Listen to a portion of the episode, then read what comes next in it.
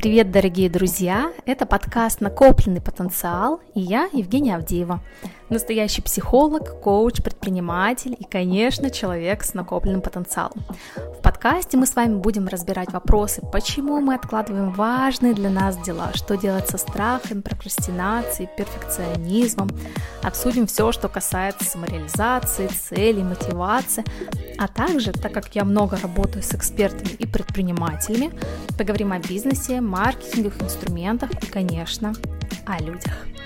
Ссылки на мои соцсети вы найдете в описании, пишите, я всегда открыта к общению, и спасибо, что вы здесь.